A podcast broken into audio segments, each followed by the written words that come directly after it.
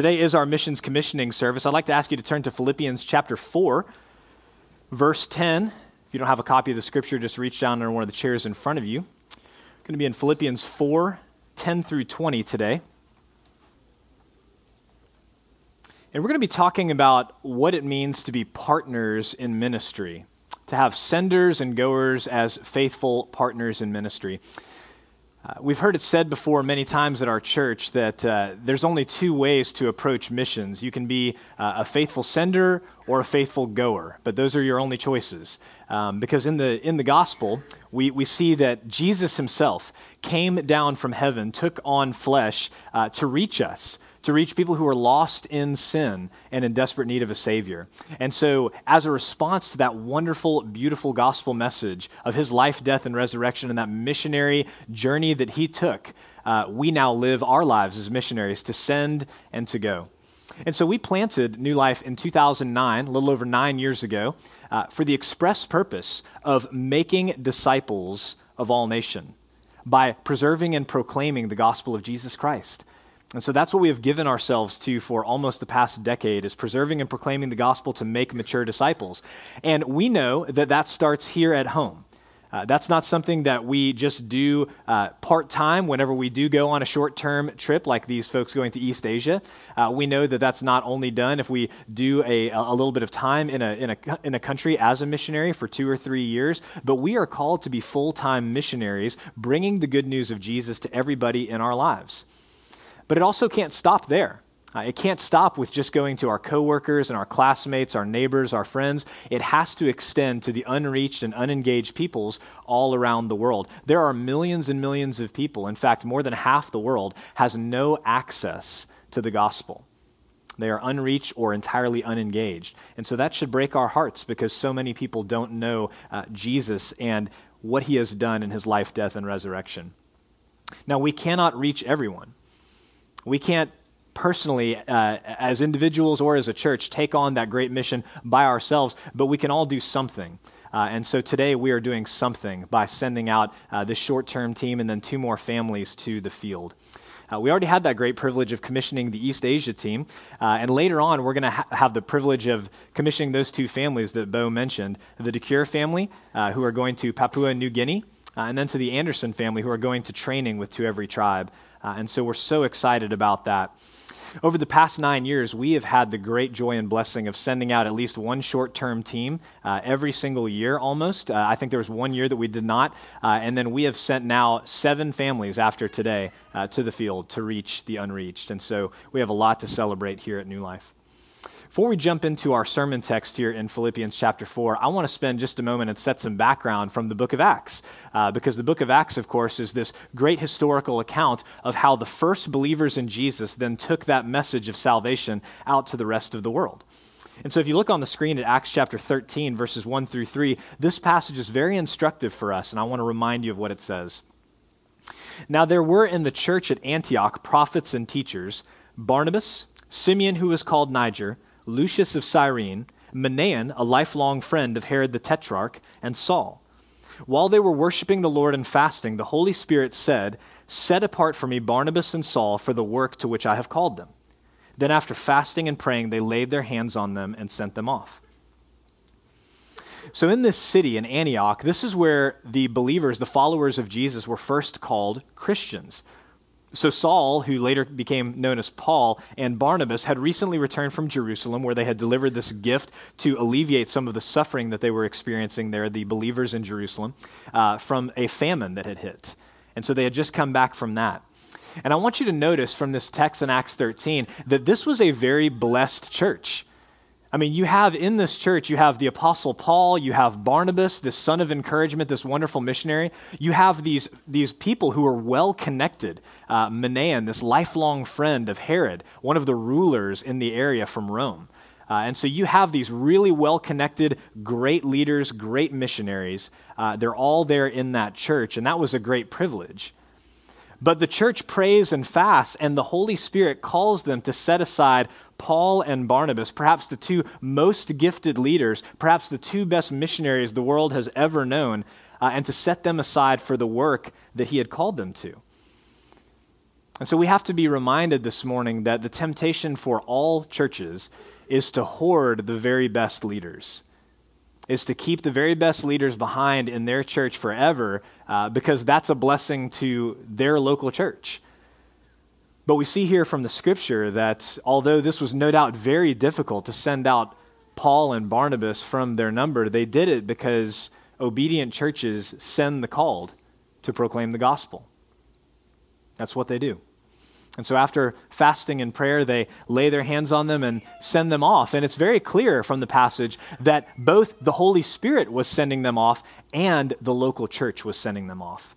It wasn't one or the other. It wasn't just the Holy Spirit's sending, and it wasn't just the church acting independently of the Spirit. I shared this quote with you before when we were talking about missions at uh, what we call Night for the Nations. Uh, and so look at this on the screen. This is John Stott. He says, "So in our anxiety to do justice to the Holy Spirit's initiative, we should not depict the church's role as having been entirely passive. Would it not be true to say both that the Spirit sent them out by instructing the church to do so, and that the church sent them out having been directed by the Spirit to do so? This balance will be a healthy corrective to opposite extremes. The first is the tendency to individualism, by which a Christian claims direct personal guidance by the Holy Spirit without any reference to the church. The second is the tendency to institutionalism, by which all decision-making is done by the church without any reference to the Spirit. Although we have no liberty to deny the validity of personal choice, it is safe and healthy only in relation to the Spirit and the church." That was written quite a long time ago, and what an important message for us today, especially here in America, where we are just ingrained from birth that it's about you and what you want to do in your personal relationship with the Lord. So if you feel called to do something, there's no decision-making that is done either by the Spirit necessarily or by the church speaking into that choice. And John Stott reminds us that's not how it should be. The Spirit and the church are working together in this sense to send out goers to the field. And so that's what they do. They send out Paul and Barnabas. And Paul continues to partner with local churches all throughout his ministry, but he has a very special partnership with two churches. One is the church at Antioch that we already read about, and the second is the church at Philippi.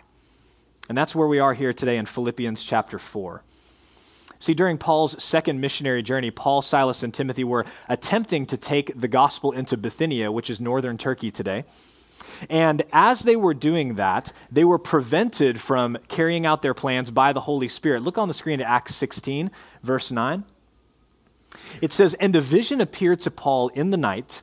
A man of Macedonia was standing there, urging him and saying, 'Come over to Macedonia and help us.' So right away, Paul and Silas and Timothy, they divert their plans. They go to Macedonia, and they go to the leading city of Philippi in that region. Uh, and, and right away, God blesses their efforts. They see a wealthy woman named Lydia come to faith in Christ. A short time after that, they see a demon-possessed girl come to faith in Christ. A short time after that, they're thrown into prison for preaching the gospel, and the jailer and his entire household come to faith in Christ. So you see from the fruit that they didn't misunderstand the Spirit and his leading. Uh, he was, in fact, sending there. And, and then these people that were converted became the foundation for this amazing church in Philippi.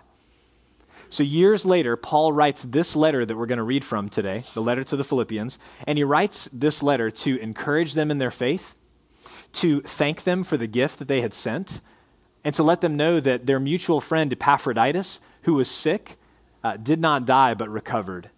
And so for all those reasons, he writes this letter. So let's take a look now at the text in Philippians four, verse ten. We're going to be reminded that senders and goers are partners in ministry.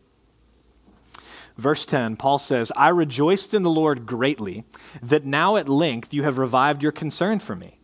You were indeed concerned for me, but you had no opportunity." So Paul is celebrating at this point at the end of the letter because the Philippians had revived their concern for him. Well, he met these people in about A D forty-nine, and so about thirteen years have passed since that first meeting, although he did see them uh, in the interim time. But about thirteen years have passed since they first met and him writing this letter, uh, and they have been concerned for him the whole time. It's just that they did not have an opportunity to express that concern in a tangible way. So I think it's true, many Christians have good intentions when it comes to partnering with ministries, uh, missionaries, I should say. We think good thoughts about that. We know that we should be a part of sending or going to the nations, uh, but we fail to take advantage of those opportunities when they present themselves. And so what Paul is saying here is that the Philippians had good intentions but no opportunities. But now they have an opportunity. Now they're going to be able to turn their intention into uh, doing something for good through Paul. Look at verse eleven now. It says, "Not that I am speaking of being in need, for I have learned in whatever situation I am to be content. I know how to be brought low, and I know how to abound. In any and every circumstance, I have learned the secret of facing plenty and hunger, abundance and need. I can do all things through him who strengthens me." So after that second journey where he came into contact with the Philippians, he came back and then went out on a third journey. After his third journey, he was imprisoned in Jerusalem and then sent off to Caesarea and then to Rome. He spent two years in Caesarea and then lived under house arrest in Rome, and that's when he wrote this letter, during that two-year imprisonment. And so Paul has been in prison for a long time. He's been in custody for even longer, and yet he writes in verse eleven that he's not in need. Well, how could that be? I mean, every prisoner, even in our modern prison system here in America, which is so much nicer than anything that he would have experienced back then, they still have very real and tangible needs. And yet Paul says he's not in need. And that's because in the rest of the verse, he says, "For I have learned in whatever situation I am to be content." Now, we have to acknowledge contentment doesn't come naturally for anyone. There's not one person who is born naturally content. There's not any person on this planet who thinks, I have enough. I have enough time. I have enough resources. I have enough money. There's not one person that thinks that. Because we look around us all the time and we see people who have more than we do, and we think to ourselves time and time again, if I only had what they had, then my situation would be so much better. We all struggle with those kinds of thoughts, at least from time to time. Contentment is a discipline that we have to learn. It's not something that comes naturally. So what is the secret? How could Paul be content no matter what? Look at what he says in verse thirteen again.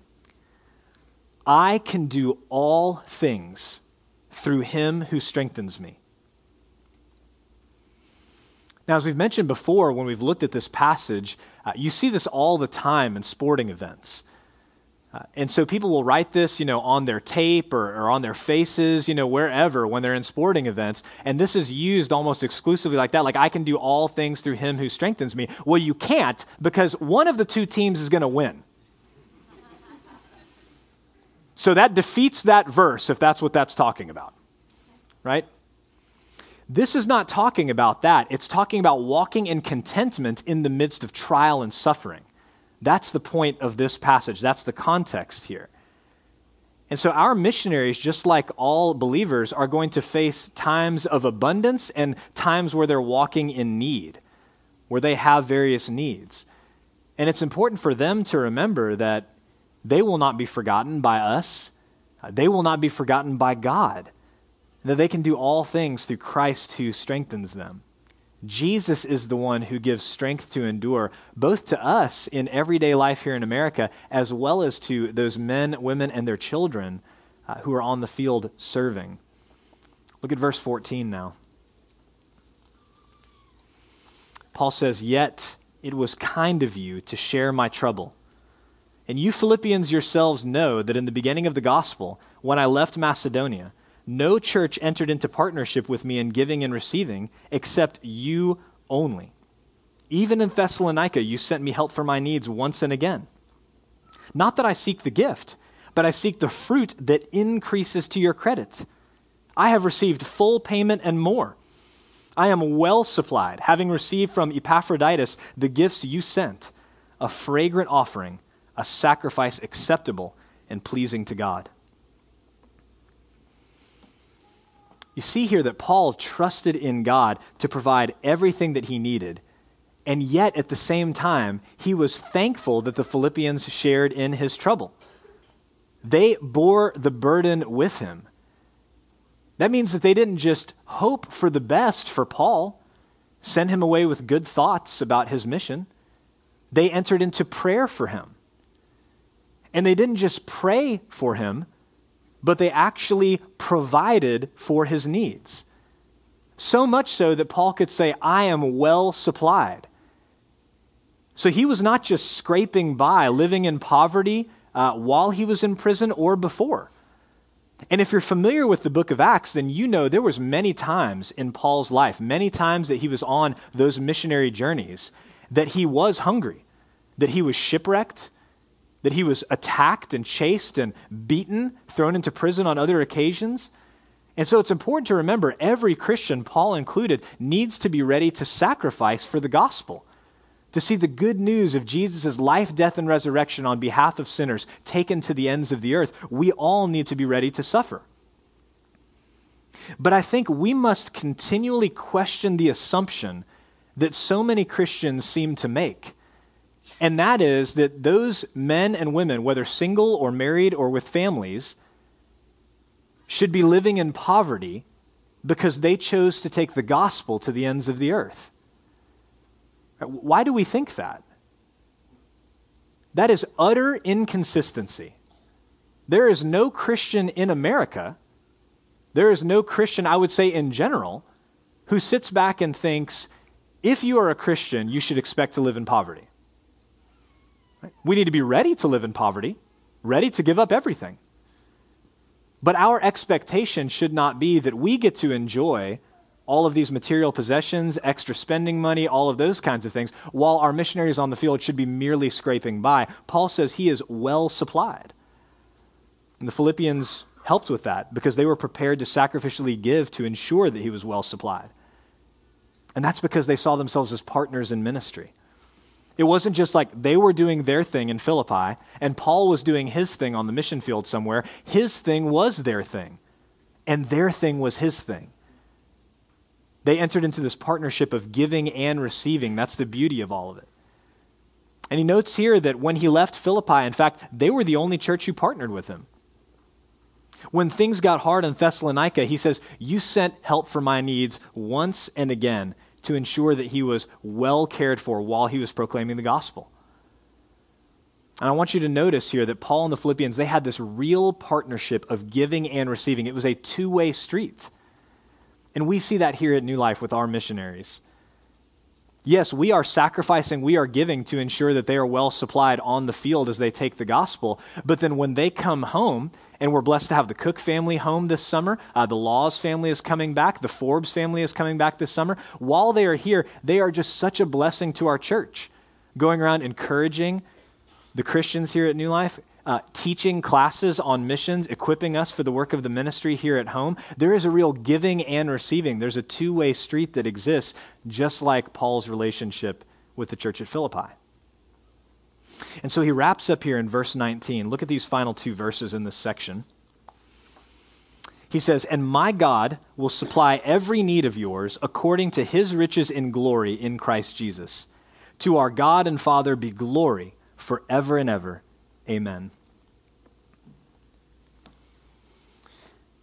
This verse here in nineteen is one that I have to read and meditate on over and over again, because I am tempted to believe that God may supply the needs of our missionaries, but he may not continue to supply our needs at the church. That if we keep giving and sending, and I mean, our church is not that large by standards here in America. We're certainly not a wealthy church by most American standards, and yet we continue to send out missionary after missionary. And my fear that I deal with, just quite honestly, is how are we going to sustain this? And I fail to believe what Paul writes here in verse nineteen. My God will supply every need of yours. He's not talking about himself. He's talking about their needs.